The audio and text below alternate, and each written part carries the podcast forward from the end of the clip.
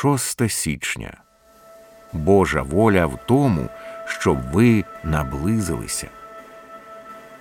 Приступаймо зі щирим серцем. Євреїв 10.22 Заповідь, яку ми отримуємо в цьому уривку, полягає в тому, щоб наблизитися до Бога.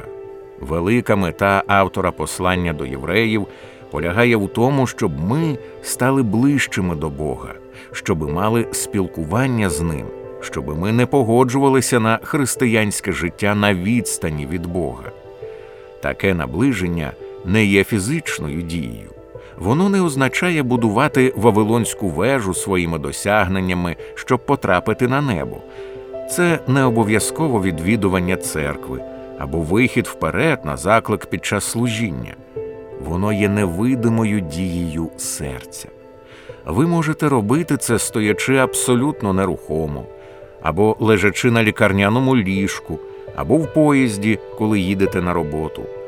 Воно є центром Євангелія.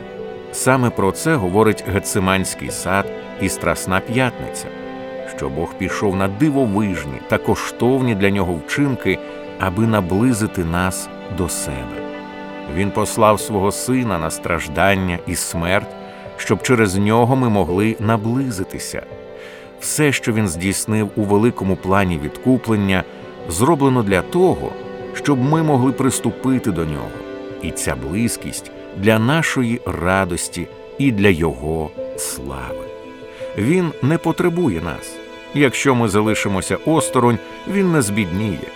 Він не потребує нас для того, щоб бути щасливим у вічному спілкуванні трійці. Але Він звеличує своє милосердя, даючи нам вільний доступ через свого Сина, попри наші гріхи, до єдиної реальності, яка може задовольнити наші душі повністю і назавжди, а саме до себе самого. Ти сповниш мене радістю присутності своєї, у твоїй правиці радість навіки. Псалом 15, 11 Така Божа воля для вас, навіть коли ви читаєте ці слова. Ось чому Христос помер, щоб ви наблизилися до Бога.